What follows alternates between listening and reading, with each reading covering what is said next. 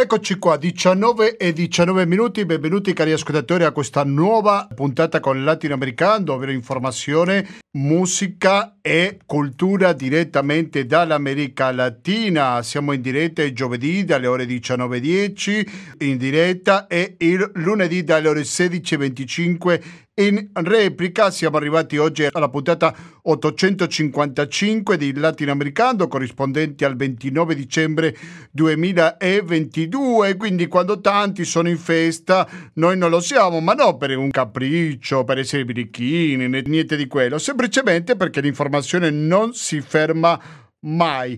E oggi, se parliamo del ventinove dicembre, in realtà lo facciamo tutti gli anni, ovvero fare un bilancio, un bilancio di quest'anno naturalmente per l'America Latina, le cose positive, le cose negative che si sono viste nella regione. Per questo parleremo con un molto prestigioso giornalista latinoamericanista che vive qui in Italia ma segue da vicino tutta la realtà del continente. Eh, prima ho detto le cose belle e le cose non belle, ma fra le prime sicuramente è di quello che parleremo nella seconda pagina della puntata ottocentocinquantacinque di Latinoamericando, perché andremo in Argentina per parlare del ritrovamento del nipote numero centotrentadue. Questo è stato un successo da parte delle Abuelas de Plaza de Mayo, le nonne. Sono un buon periodo perché giovedì scorso, mentre stavamo chiudendo questa trasmissione, si è dato l'annuncio che si era trovato il nipote numero centotrentuno e sei giorni dopo, quindi soltanto ieri, mercoledì ventotto, si è trovato il numero centotrentadue. Questo naturalmente è una bellissima notizia. Si calcola che i nipoti scomparsi durante, durante la dittatura sono all'incirca cinquecento, quindi il lavoro da fare è tanto e lo dovranno fare le future generazioni, perché se parliamo delle nonne, naturalmente che stiamo parlando di gente molto anziana, molti di loro hanno più di novanta anni, una buona parte sono già decedute e quindi sicuramente è un lavoro da continuare a fare in futuro. Dunque, il bilancio della regione più il ritrovamento dei nipoti saranno gli argomenti principali di questa puntata di Latinoamericando. E se siamo arrivati a questa data fino alla soglia del duemilaventitré è perché siete stati voi, gentili ascoltatori, che avete contribuito con il conto corrente postale centoventi ottantadue trecentouno, intestato a Cooperativa, Informazione e Cultura, via Antonio da Tempo numero due, il C A P trentacinque centotrentuno Padova.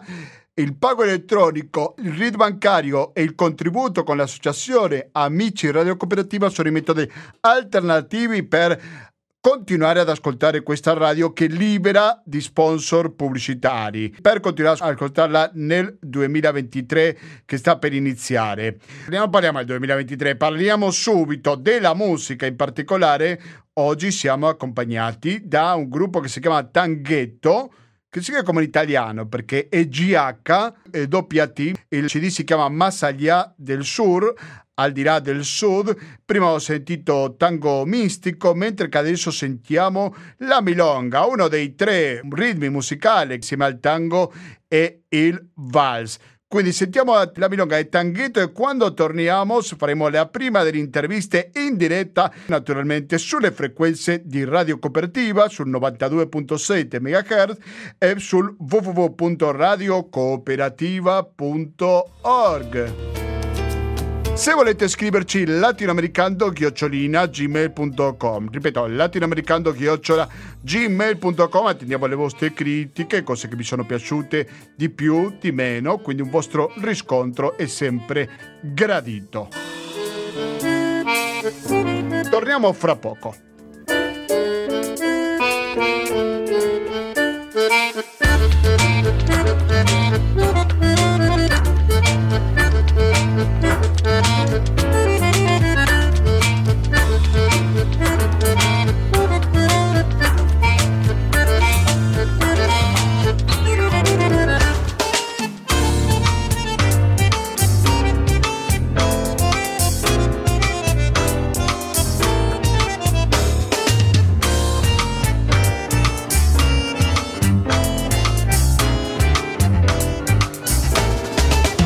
Sono le diciannove e ventisette minuti, siete sempre all'ascolto di Radio Cooperativa. Ho detto Tanghetto, forse è inutile dirlo, però per sicurezza diciamo è tango elettronico quello che stiamo ascoltando oggi, che ci accompagna dal punto di vista musicale. Dal punto di vista informativo, delle analisi, quella che ci accompagna è Alfredo Luis Somoza. Alfredo Luis Somoza, buonasera e bentornato al Latinoamericando.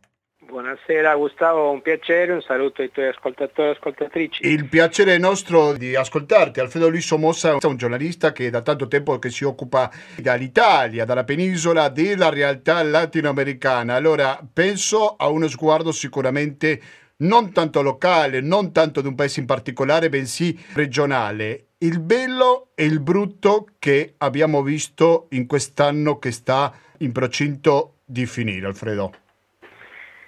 Eh, tanto bello e tanto brutto, comunque parliamo sì, di... ho capito che ci vuole un minimo di sintesi. Diciamo che una, una, un, le complessità di un, praticamente un continente, un subcontinente con tanti paesi, con tante situazioni diverse, però vediamo di tirare qualche, qualche linea comune. Ma io comincerei mh, parlando un po' del, dei massimi sistemi, cioè della collocazione dell'America Latina nel mondo, che da molti anni è, si è marginalizzata e, e che con la pandemia si è aggravata. Eh, cioè America Latina non interessa eh, molto alla politica mondiale, dove diciamo passano da altre parti le priorità, eh, il Pacifico, il confronto con la Cina, il conflitto adesso in Europa, ecco. E, però alcuni temi sono di, di importanza, di importanza mh, per l'economia e di importanza per gli equilibri mondiali. Ad esempio un tema trasversale che ha a che fare con l'America Latina è il tema dell'ambiente. Il tema dell'ambiente è un continente nel quale più o meno dappertutto c'è una, un'aggressione alla natura da parte di quella che viene chiamata economia estrattivista, cioè nello specifico l'economia che si basa sull'estrazione di risorse, di materie prime, innanzitutto il mondo diciamo della, dell'estrazione mineraria, con tutte le conseguenze per l'ambiente di queste grandissime miniere a cielo aperto che troviamo in tutti i paesi andini, ma anche in, in Centro America, anche in Argentina, eh, che sono un problema molto serio perché sono tutte concessioni fatti, fatti una quindicina, ventina d'anni fa senza garanzie eh, sul piano ambientale e tra l'altro senza che nemmeno gli stati possano eh, guadagnarci molto da questa, da questa estrazione. Ricordiamo che uno dei minerali più importanti degli ultimi anni, al di là di quelli classici come ad esempio il rame del Cile, che è un minerale importantissimo per la, lo sviluppo tecnologico, eh, c'è, c'è stata la, la scoperta in questi anni del fatto che l'America Latina c'è la più grande riserva mondiale di, di litio, che è quello che viene utilizzato per tutta la rivoluzione cosiddetta green, cioè per le batterie, per le, le macchine ibride, per tutto, per tutto quella, quel filone diciamo, di, di tecnologie di ultima generazione. E il triangolo tra la Bolivia, il nord del Cile e l'Argentina si concentrano appunto le più grandi riserve mondiali, in particolare la Bolivia, che da sola ha quasi il sessanta per cento delle riserve conosciute di Eh, di, questo, di questo minerale. L'altro fronte dell'ambiente ovviamente riguarda le foreste, le foreste primarie, eh, in particolare l'Amazzonia. Eh, il Brasile, eh, che è il paese che detiene la parte maggiore dell'Amazzonia, quasi il settanta per cento dell'Amazzonia è brasiliana, ha avuto un presidente che se ne sta andando tra quattro giorni, eh, che ha eh, smantellato tutta la, la rete di monitoraggio, ad esempio contro gli incendi, Eh, ha smantellato gli istituti che si occupavano di tutelare l'Amazzonia, eh, dando praticamente mano libera a, a chi voleva buttare giù gli alberi per, per coltivare soia o per allevare bestiame o anche lì per estrarre i minerali, perché anche in Amazzonia ci sono importanti ricchezze minerali. Diciamo che questo fronte ambientale fa parte della diciamo la parte più brutta, come dicevi te, anche perché in tutti i paesi latinoamericani ci sono movimenti di resistenza a questo, a questo scempio sull'ambiente, e se andiamo a vedere le statistiche dei morti, eh, dei morti violenti, cioè di, di, di crimini, di assassini, di eh, persone che eh, si occupano di, di, di, di combattere contro qualcosa, in primo posto troviamo in America Latina quello che si chiamano i difensori della terra, cioè persone che eh, hanno creato movimenti di resistenza alla distruzione, di resistenza alla distruzione del medio ambiente. Ci sono stati più di venti anche quest'anno i, i dirigenti dei vari movimenti della società civile che si oppongono allo scempio eh, ambientale. Ecco, mh, passare subito a qualcosa di, di bello, visto che parliamo, abbiamo parlato per, di Brasile per ultimo, eh, perché appunto nel mese di ottobre c'è stata una importante, anzi l'elezione più importante del duemilaventidue per l'America Latina, per l'importanza del paese che, in cui si svolgevano, cioè il Brasile, che è la prima potenza latinoamericana, dove in, con un risultato veramente molto, molto ristretto, cioè per un paio di milioni di voti, eh, ha vinto eh, per il suo terzo mandato Ignazio Lula da Silva, che eh, tra le prime, tra le prime diciamo, azioni di governo che ha annunciato è stata quella di cambiare totalmente la politica sull'Amazzonia e di cambiare totalmente la politica sugli indigeni, abolendo anche l'istituto, anzi appena proprio notizia di qualche minuto fa, fa già, si è già dimesso il presidente della FUNAI, la FUNAI è l'istituto che si occupa di indigeni in Brasile, perché adesso questa competenza passerà a una, una, una nuova ministra che per la prima volta sarà un indigena.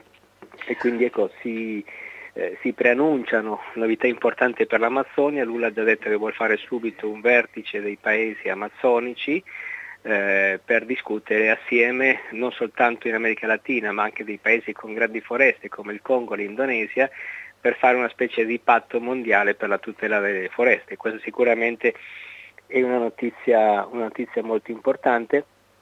Di, di, di notizie belle c'è stata una seconda che riguarda eh, il secondo paese per importanza che è andato al voto nel duemilaventidue, che è la Colombia, nel mese di giugno, e che ha visto a sorpresa per la prima volta nella storia la, la vincita di una coalizione progressista eh, guidata da Gustavo Petro, che è diventato presidente del paese, ex, ex guerrigliero, ex sindaco di Bogotà, e per la prima volta la vicepresidente una donna afroamericana, Francia Márquez, con un'alleanza inedita, un'alleanza che ha messo assieme parti importanti della sinistra storica colombiana, che durante il conflitto era un po' tra due fuochi, tra la guerriglia delle FARC e la repressione del governo, e che si è consolidata governando le città colombiane come appunto come Bogotà, come Medellin, come Cali, che è riuscito a creare questa alleanza larga con persone, con movimenti che si battevano appunto per i diritti degli afroamericani, degli indigeni, movimenti ambientali, movimenti femministi. Ecco, è una, una sinistra molto, molto nuova, molto di ultima generazione, diciamo, quella che ha vinto le elezioni in Colombia, simile a quella che l'anno prima aveva vinto le elezioni in Cile con, con Boric. Quindi ecco, un'altra novità interessante è che eh, nel duemilaventidue, che si conclude adesso perché il, il primo gennaio assume la presidenza del Brasile Ignazio Silva da Lula, per dopo molto tempo l'equilibrio politico dei maggiori paesi latinoamericani è tornato di nuovo a sinistra, e vedremo appunto cosa vorrà dire questo rispetto ai grandi problemi. Io citavo il problema, il problema ambientale, ma eh, c'è anche il, il tema ovviamente della disuguaglianza, cioè della povertà che è aumentata in questi anni in America Latina, cioè le ricchezze che si sono ancora di più concentrate, e quindi ecco, c'è un tema sociale molto molto importante che dovrà essere, dovrà essere affrontato da questi nuovi presidenti. Siete all'ascolto di Latinoamericando sulle frequenze di Radio Cooperativa, un po' completezza di quello che ci sta dicendo il nostro intervistato. Due cose vorrei aggiungere. Una, che la ministra alla quale faceva riferimento, brasiliana, si chiama Sonia Guajajara. Ha fatto un tweet dicendo che si sente molto onorata e felice di essere stata nominata come ministro. Più che una conquista personale, è stata una conquista collettiva dei popoli indigene. L'altra cosa che volevo dire per completare, sempre restando in Brasile, è che la settimana scorsa si sono compiuti niente meno che trentaquattro anni, quindi il ventidue dicembre millenovecentottantotto è stata una data molto importante per l'America Latina, perché hanno ucciso niente meno che Chico Mendes, che era un difensore dell'ambiente, proprio per questo lo hanno ucciso, molti lo chiamano un guerriero a difesa della foresta, dei lavoratori. Quindi coincide con me Alfredo Luis Somoza che l'elezione, la vittoria di Lula, seppur di misura, è, lo scelgo come un po' arbitrariamente, la notizia più importante dell'America Latina in questo duemilaventidue? Ah, indubbiamente, indubbiamente, perché il Brasile non è soltanto la, la prima potenza regionale, cioè la prima potenza dell'America Latina, ma eh, non va mai dimenticato che il Brasile, quando Lula è stato presidente nei mandati precedenti, è stato eh, uno dei, dei quattro paesi, insieme all'India, alla Cina, alla Russia, a dar vita ai paesi B R I C. Eh, il Brasile è stato anche il paese che aveva guidato un movimento internazionale di, di stati per eh, modificare eh, il Consiglio di sicurezza dell'ONU, cioè per eliminare quel diritto di veto che hanno cinque potenze che, che, che impedisce che le Nazioni Unite possano essere efficaci quando ci sono situazioni come quella che si è creata adesso in Ucraina. Cioè, in poche parole, il Brasile è un, una, una potenza regionale con una grande proiezione internazionale. Il Brasile, ad esempio, conta molto nell'Africa lusofona, cioè nelle ex colonie eh, portoghesi. Il Brasile ha ottimi rapporti col mondo, col mondo arabo eh, e con l'Estremo Oriente, appunto, con la Cina e l'India. Quindi ecco, il fatto che il, in Brasile torni alla presidenza una persona che, al di là che sia progressista o no, questo è, è secondario se vogliamo, rispetto al discorso che sto facendo, ehm, c'è un, torna al governo una persona che vuole ripartire da questo, cioè vuole riposizionare il Brasile sulla scena mondiale, dopo quattro anni della presidenza Bolsonaro, che al di là di tutte le cose negative che, che abbiamo, di cui abbiamo parlato in questi anni, soprattutto ha, ha fatto scomparire il Brasile dai posti dove si conta, cioè non ha avuto nessuna politica estera, lui semplicemente era amico di Donald Trump, E, e quindi finché Donald Trump è stato nella presidenza aveva un interlocutore e abbastanza vicino alla Russia di Putin, punto e basta, ma il Brasile di Bolsonaro è, è scomparso dalla scena internazionale. Quindi ecco, che il Brasile torni ad essere un protagonista è qualcosa di molto positivo rispetto a quello che si, si sta chiedendo a più voce dappertutto, cioè che si torni a un governo dei conflitti, a, una, a un multilateralismo che è proprio quello che, che Lula ha detto. Tra l'altro, nella stessa serata in cui ero, ero in Brasile in quel momento, in cui eh, Lula ha fatto il primo discorso quando si sono saputi i risultati, lui subito, tra le varie cose che ha detto ovviamente, ha parlato di riprendere ad esempio eh, il lavoro diplomatico per la riforma del Consiglio di sicurezza dell'ONU. Quindi ecco, torna sulla scena un paese importante la cui assenza in questi anni si è sentito. Per questo motivo che non ho dubbi che la notizia più importante dell'anno dell'America Latina passa da, da quelle parti lì. Allora, non ti chiedo, Alfredo Luis Somoza, di fare l'indovino, però secondo te sarà una transizione pacifica quello che capiterà questa domenica a Brasilia?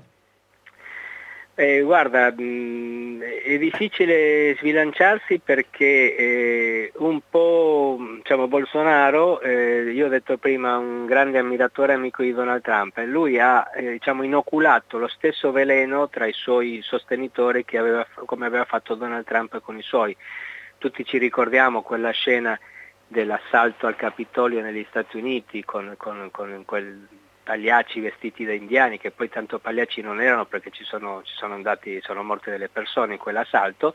Cioè loro sostanzialmente eh, rifiutavano eh, la, la, di, di, di ammettere che Trump aveva perso l'elezione. Ecco, purtroppo è questo una... una... Alfredo Luis Somoza, mi senti? Alfredo Luis? Sentiamo un secondo più di musica, torniamo subito.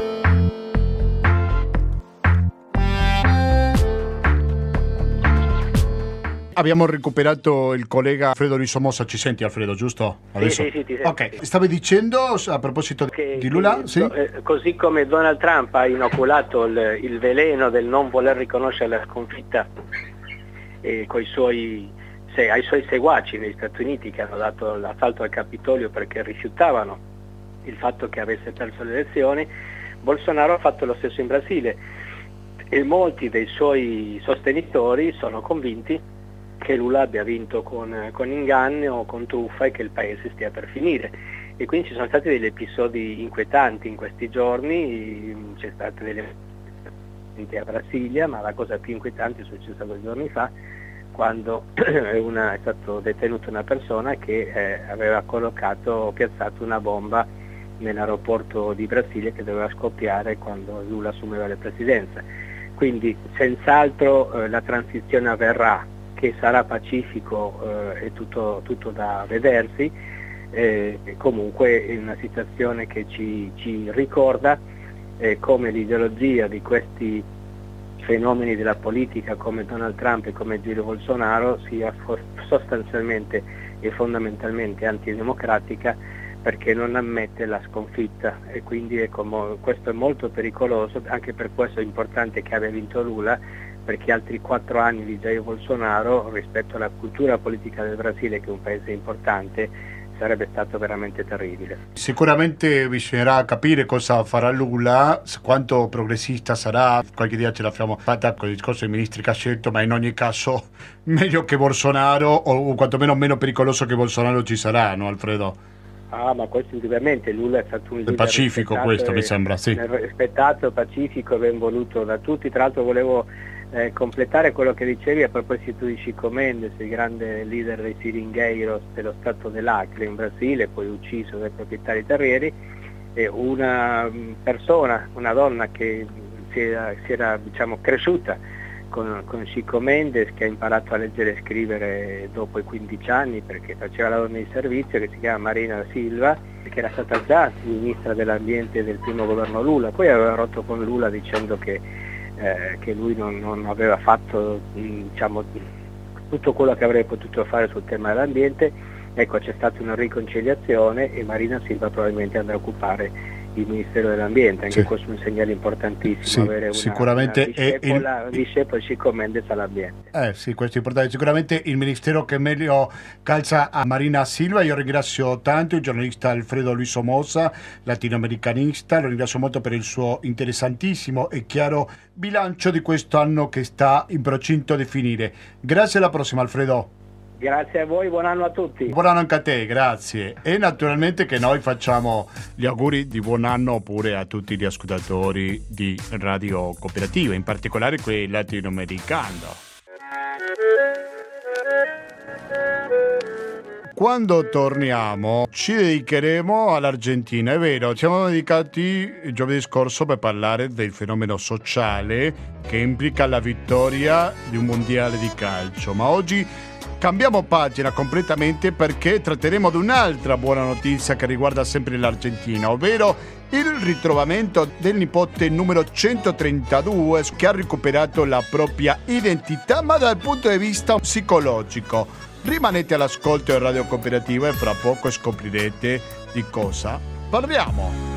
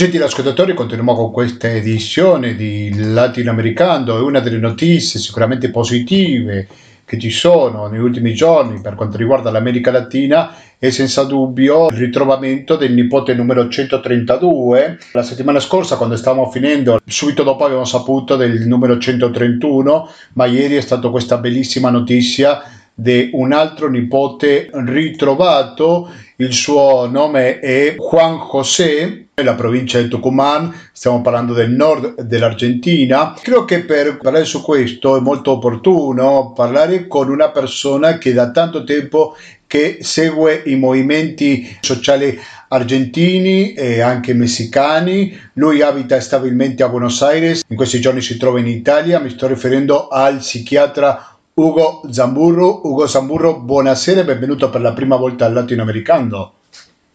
Buonasera a voi. Grazie mille per la sua disponibilità. Lei va spesso alle manifestazioni delle Madre de Plaza de Mayo ogni giovedì pomeriggio in Argentina. Ci racconta un po' che impressione le ha fatto questa notizia, cosa possiamo dire su questo ultimo ritrovamento del nipote numero centotrentadue, dottore?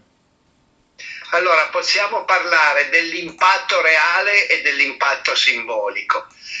L'impatto reale purtroppo è sempre meno forte, concreto, perché un po' come è successo in Italia con la guerra di resistenza, man mano che passa il tempo e si attenuano i ricordi, purtroppo le, le, come dire, si dimentica quello che è successo.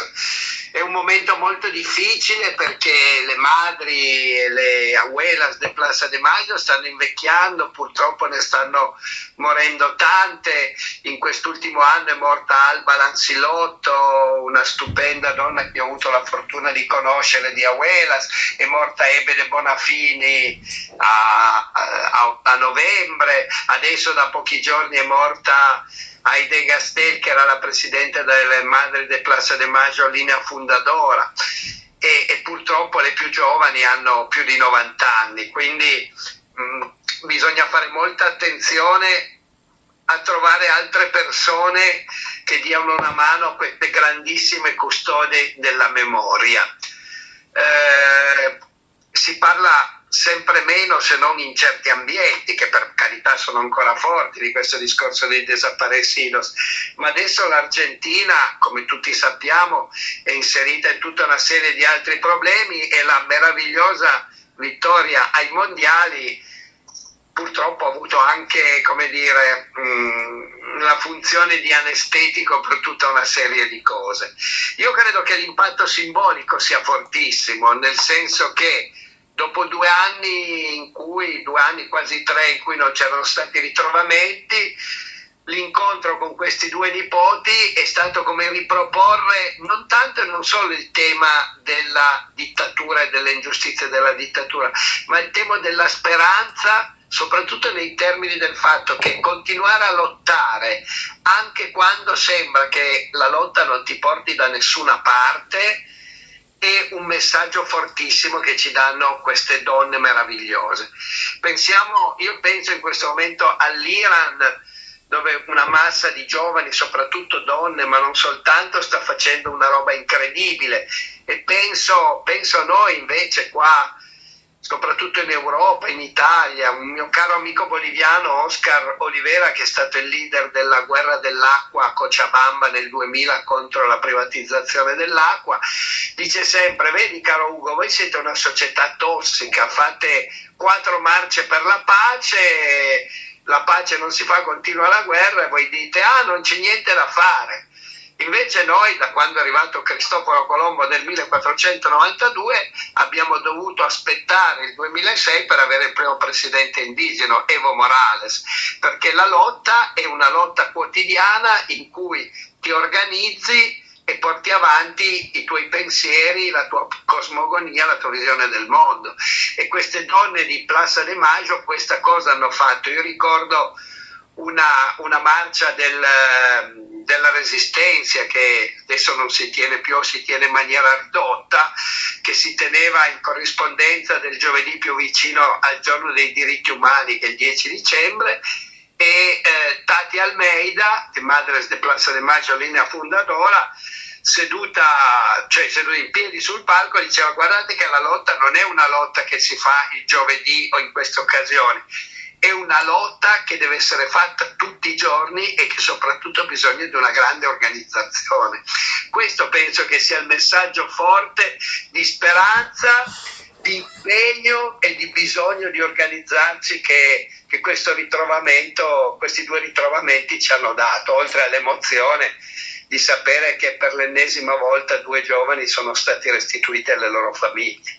Siete all'ascolto di Latinoamericando, siamo in collegamento con il psichiatra Ugo Zamburro. Il processo per ritrovare un nipote perché possa recuperare la propria identità è un processo molto complesso, no? Possiamo ricordare come avviene questo processo di solito sia per questi ultimi nipoti scomparsi ma anche per gli altri centotrentuno, no? Allora, è interessante un aspetto anche scientifico, visto che io sono un medico. Tutti sappiamo che il D N A, per il test al D N A si fa per stabilire, nei casi di, di, di, di contestazione o cose del genere, di chi è figlio la persona in oggetto, e si fa con i genitori. Il grande problema è quando i genitori non ci sono perché sono desaparecidos. Allora l'unico riferimento diventa la nonna per via matrilineare, cioè la nonna materna. Per questo motivo sono, scusate, per questo motivo è stata creata una banca dati in cui è stato preso il D N A delle nonne materne dei circa cinquecento nipoti rapiti, appropriati, di cui si, si, si stanno cercando le tracce, di cui ne abbiamo trovati centotrentadue. Però c'è una cosa importante: mentre se si hanno i genitori, il test al D N A si fa sul nucleo ed è più semplice, sul, sulla ricerca attraverso le nonne devi farlo sul mitocondrio, e la cosa è molto più difficile, tanto vero che molti anni fa, quando era stato Era stata concepita questa idea della banca dato, e Stella Carlotto e altre Abuelas de Plaza de Mayo erano andate negli Stati Uniti per parlare con una famosa genetista statunitense per presentarle il problema. Lei aveva detto: ok, ci sto, parteciperò. Ed era stato interessante che questa dottoressa statunitense, di cui adesso non mi viene nome, in mente il nome perché sto invecchiando, comincia a essere un po' arteriosclerotico, disse che all'inizio aveva eh, accettato soprattutto per motivi professionali, perché era un campione incredibile per le sue richieste, ma man mano che andava avanti conosceva la lotta della Abuelas de Plaza de Mayo e tutto quello che era successo in Argentina, si era presa emotivamente, al punto che poi questa era stata una cosa in cui aveva lavorato non solo con capacità professionali ma anche con grandi capacità umane. Quindi il discorso è, per ritrovare i nipoti, fare tutta una serie di investigazioni che hanno a che fare anche con la linea telefonica, per esempio, che le madri, eh, che le Abuelas de Plaza de Mayo hanno messo in giro, in cui dice: se hai dei dubbi sulla tua identità, se sei uno che ha un'età compatib- compatibile con il periodo in cui ci sono stati gli scomparsi, o se conosci qualcuno in queste situazioni, chiamaci e vedremo il da farsi. E poi a quel punto si fanno le, le si fa tutto un iter per cui comunque tu vai poi a fare il test al D N A. E ragazzi, nel momento in cui una persona viene a scoprire che quelli che tu credevi fossero i tuoi genitori non solo non sono i tuoi genitori, ma magari hanno pure contribuito all'eliminazione in maniera diretta o indiretta dei tuoi genitori, è un momento molto difficile. Io per esempio ho parlato con Victoria Montenegro, che è una nipote recuperata, che eh, adesso è deputata a Buenos Aires, che mi raccontava che quando lei ha saputo, è stata informata di questo, la prima reazione che ha avuto è stata di vergogna e, e di paura. Dice: vergogna perché io sono stata cresciuta dai militari che mi avevano appropriato, io credevo fossero i miei genitori, e mi avevano cresciuto nell'ottica che i sovversivi erano i nemici, erano la parte marcia della società. Per cui pensare che io ero figlia della parte marcia della società subito mi ha fatto stare male, come subito mi ha fatto stare male e sentire in colpa, pensare che quello che io credevo fosse mio padre avrebbe potuto essere messo in galera per, tra virgolette, colpa mia. Quindi questi sono tutti sentimenti che poi sono molto difficili da gestire, tant'è vero che le madri hanno messo su un sistema, in cui le abuelas hanno messo su un sistema eh, di appoggio psicologico, all'inizio fatto solo da professioniste che però dicevano era difficile orientarci su, su questo, in seguito fatto molto su, centrato sull'automutuaiuto delle ragazze che già sono state recuperate prima, tra cui alcune, per esempio ehm, Lavage che è, è diventata psicologa, Tatiana Sfiligoi, che sono diventate psicologhe, quindi nella doppia veste di esperte del problema ma anche di... Eh, di psicologhe possono dare un appoggio a queste persone nel trauma attraverso la, la, la loro ricerca. Poi è chiaro che negli anni questa faccenda è diventata più, più di dominio pubblico, per cui meno traumatica e, ed è sempre, come dire, sempre un trauma ma un po' meno è scoprire la tua identità. Immaginatevi all'inizio, quando vent'anni fa, anche di più, da venticinque sono iniziate le prime I primi, i primi ritrovamenti, no? In cui di queste cose si parlava poco e compagnia bella. Però è interessante notare che per esempio il segretario dei diritti umani della nazione argentina, che si chiama Horacio Pietragalla, che è una persona che io conosco bene, è il nipote recuperato numero settantacinque, che molti di loro occupano dei carichi politici importanti e quindi sono la speranza che la nazione possa andare avanti, anche perché in mano persone che sanno cos'è l'ingiustizia e che la vogliono, la vogliono combattere, come anche Carlito Pisoni, che è stato, lui non è un nipote recuperato ma è un figlio di desaparecido, che è stato segretario per la città di Buenos Aires dei diritti umani, o, o come Wado De Pedro, che adesso è ministro degli interni ed ha un carico molto importante. C'è chi rifiuta questa scoperta, poi ci sono altri che hanno rifiutato le famiglie, poi sono altri che hanno mantenuto i contatti con entrambe le famiglie, no? Quindi ogni caso forse è una storia a sé, giusto? Sì, in realtà le persone che non sono ritornate con la loro famiglia biologica o con quel che ne rimaneva sono molto pochi, ma veramente molto pochi. E magari hanno avuto dei momenti di difficoltà, come era successo a Vicky Donda, come è successo ad altri, ma poi la maggior parte ha scelto di rientrare con, con la sua famiglia. Per esempio sempre Vicky Montenegro, perché io l'avevo intervistata perché avevo partecipato a un pezzo su Rai Storia sulla dittatura argentina. Lei mi diceva che all'inizio, quando si è convinta a fare il test al D N A, ma lei non voleva, era stufa, era già sposata e il marito era stato carino perché aveva detto ma dai fallo, cosa importa.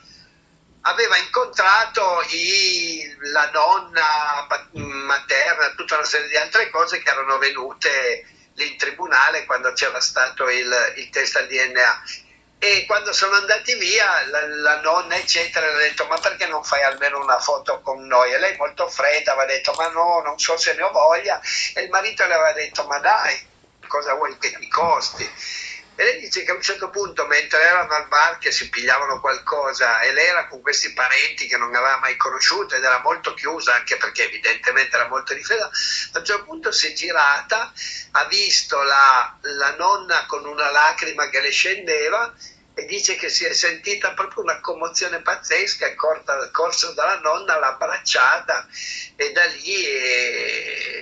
è iniziato un percorso di conoscenza bellissimo. Ti racconto anche altre due storie che secondo me sono importanti. Vicky Donda. Vicky Donda è una ragazza i cui genitori sono stati uccisi all'E S M A. Poco prima di partorire, la madre eh, è stata assistita da una sopravvissuta, poi sempre all'E S M A, a cui aveva detto guarda, questa bimba si chiamerà Victoria e io le inserisco un piccolo filo azzurro nel lobo dell'orecchio per riconoscerla e che se tu sopravviverai mi raccomando, testimonia. Ecco, Vicky Donda fu adottata da un poliziotto che ovviamente l'aveva, da un poliziotto conseziente, tutte queste robe, che ovviamente l'aveva allevata secondo certi canoni. E la cosa carina è che voi sapete che i bambini quando giocano spesso si danno altri nomi. Allora, il nome che avevano dato a Vittoria i suoi genitori con falsi certificati di nascita scritti da medici compiacenti era Analia, per cui tutti la chiamavano Analia e lei stessa credeva di chiamarsi Analia. Quando giocava con le bambine, si chiamava il nome, diceva: ah, il mio nome sarà Vittoria. Uno dice: vabbè, una coincidenza. Però, questo me l'ha raccontato Vicky stessa, però Juan Cabanier, che poi è stato ministro, era ministro dell'ambiente nella scorsa legislatura, mi sembra, o forse, no, anche questa lo è. Anche lui, quando andava in discoteca, magari conosceva qualche ragazza, subito magari non gli dava il nome giusto, lui era giovanissimo, perché diceva: ma chissà cosa succede. I genitori appropriatori, che erano dei militari, gli avevano dato, non mi ricordo che nome, facciamo che ne so, Luis, e lui come nome dava quello Juan. Allora è interessante, visto che io sono psichiatra, già Freud diceva che il bambino già quando è nella pancia della mamma ha delle emozioni in contatto con i genitori, quindi è molto interessante questa storia che due bambini eh, appropriati, e a cui hanno cambiato il nome, avessero comunque da qualche parte nella memoria le tracce del, del legame che avevano con, con la madre morta, assassinata dopo aver partorito in cattività, che è un po' il motivo per cui restituire questi, questi bambini alla loro famiglia, mh, bambini ormai diventati uomini, è come riprendere le tracce naturali e giuste di un'evoluzione di una famiglia la cui storia è stata interrotta dalla violenza assassina della dittatura. Chiedo al psichiatra Ugo Zamburro, per quanto riguarda la sua attività come attivista a favore dei diritti umani. Lei mi raccontava, prima di iniziare con questa intervista, che pure si occupa del Messico. Vuole raccontarci un po' le proprie attività? Sì, ma il Messico è diventata un, una macelleria proprio, nel senso che c'è una violenza terrificante, si, sc- si pensa che ci siano ufficialmente centomila desaparecidos negli ultimi vent'anni, neanche vent'anni meno, legati soprattutto al narcotraffico e alla violenza, con la complicità chiaramente de, dello Stato, eccetera. E, e anche lì è successo che, di fronte al silenzio dello Stato, che non si interessa minimamente di queste cose, anche perché purtroppo spesso è complice, chi si è levato per cercare la verità sono le madri, quindi madri messicane, madri centroamericane, madri colombiane, eccetera, che cercano le tracce dei loro figli scomparsi in Messico mentre cercavano di raggiungere gli Stati Uniti. Hanno fondato delle associazioni molto interessanti, tra cui la Red de Familiares de Desaparecidos, Eh, fondata da Ana Enamorado, che è una cara amica ecuadoregna che da dodici anni cerca il figlio scomparso in Messico. E la cosa interessante è che dicono le stesse cose che dicevano le madri di Plaza de Mayo e che continuano a dire, e anche loro sono lì, la lotta per eh, memoria, verità e giustizia. Io l'ho accompagnata l'ultima volta a febbraio, in cui abbiamo fatto una brigata e abbiamo attraversato tremila chilometri di Messico, da Nogales, nello stato di Sonora, a Tijuana, nella Baja California, cercando persone, sia scavando fosse clandestine. Abbiamo incontrato ventinove cadaveri identificati e restituiti i resti alle loro famiglie, che almeno abbiano una tomba su cui elaborare il lutto e soprattutto che sappiano finalmente dove sono i loro figli, perché, come mi dicevano queste madri, la roba più terribile è non sapere che fine hanno fatto. Mi dicevano, paradossalmente, meglio sapere che sono morti, almeno sai qualcosa, piuttosto che tutti i giorni distruggerti dicendo dove sarà, cosa farà, soffrirà, avrà fame, avrà freddo, lo staranno torturando, eccetera, eccetera. E abbiamo incontrato quattro persone in vita. Tra l'altro proprio Ana Enamorado mi diceva come mi piacerebbe incontrare queste madri di Plaza de Mayo, che per noi sono state un riferimento molto forte, allora sono riuscito a combinare, per cui a novembre, il due di novembre, Ana Enamorado a Buenos Aires ha incontrato Tati Almeida. Ana ha cinquanta anni, Tati ne ha novantadue, è stato un incontro incredibile e Tati a un certo punto le ha regalato questo pagnuelo delle Madri di Plaza de Mayo che è come un trapasso simbolico. Tutte queste madri potenti nella loro forza, nella loro dignità, che lottano per provare a rendere un po' meno schifoso questo mondo. È stato un momento estremamente commovente. Sì, credo che è importante sottolineare il fatto che la lotta per i diritti umani a favore della memoria sicuramente è transnazionale, giusto? E ne sappiamo qualcosa anche qui in Italia, dove purtroppo non siamo ancora riusciti a stoganare la retorica fascista. Ringrazio veramente tanto il psichiatra Ugo Zamburro, lo ricordo che abita a Buenos Aires e che segue l'attività dei movimenti per i diritti umani, per commentare questa notizia recente del ritrovamento del nipote numero centotrentadue. Grazie mille e alla prossima, dottore. Grazie a tutti a voi, ciao. Un saluto. Gentili ascoltatori, è arrivato il momento di salutarci, di concludere con questa puntata di Latinoamericando. Que hay en tus ojos con solo mirar, que estás cansado. In questa puntata bitematica, credo che così possiamo chiamarlo, perché da una parte ci siamo dedicati a fare un bilancio di questo anno che è appena concluso, credo che siamo autorizzati a farlo visto che siamo arrivati al, al ventinove dicembre duemilaventidue, e poi ci siamo dedicati, come l'avete appena ascoltato, alla questione del ritrovamento del nipote numero centotrentadue. Abbiamo parlato in diverse occasioni di questi ritrovamenti, ma in questo caso abbiamo dato uno sguardo un po' diverso, ovvero lo sguardo psicologico. Una delle notizie più importanti, anche se oggi per una questione di tempo non l'abbiamo trattata, è che hanno incarcerato a un oppositore del governo di Luis Arce e un altro Luis, di cognome è Fernando Camacho, che è accusato di terrorismo di un caso rapportato con l'uscita di Evo Morales nel duemiladiciannove.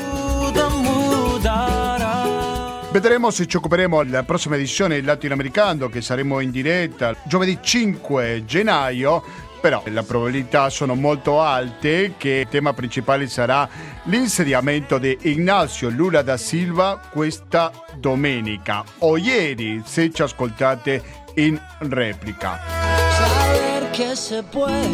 Dico questo perché siamo in diretta ogni giovedì dalle ore diciannove e dieci e in replica il lunedì dalle ore sedici e venticinque.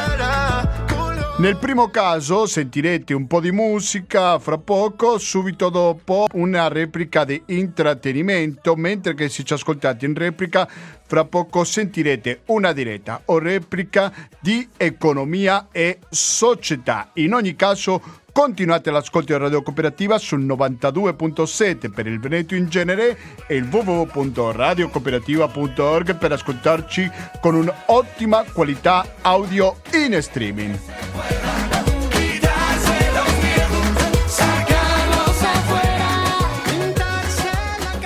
Speriamo delle vostre critiche, soprattutto se sono giustificate, perché magari ci aiutano a migliorare.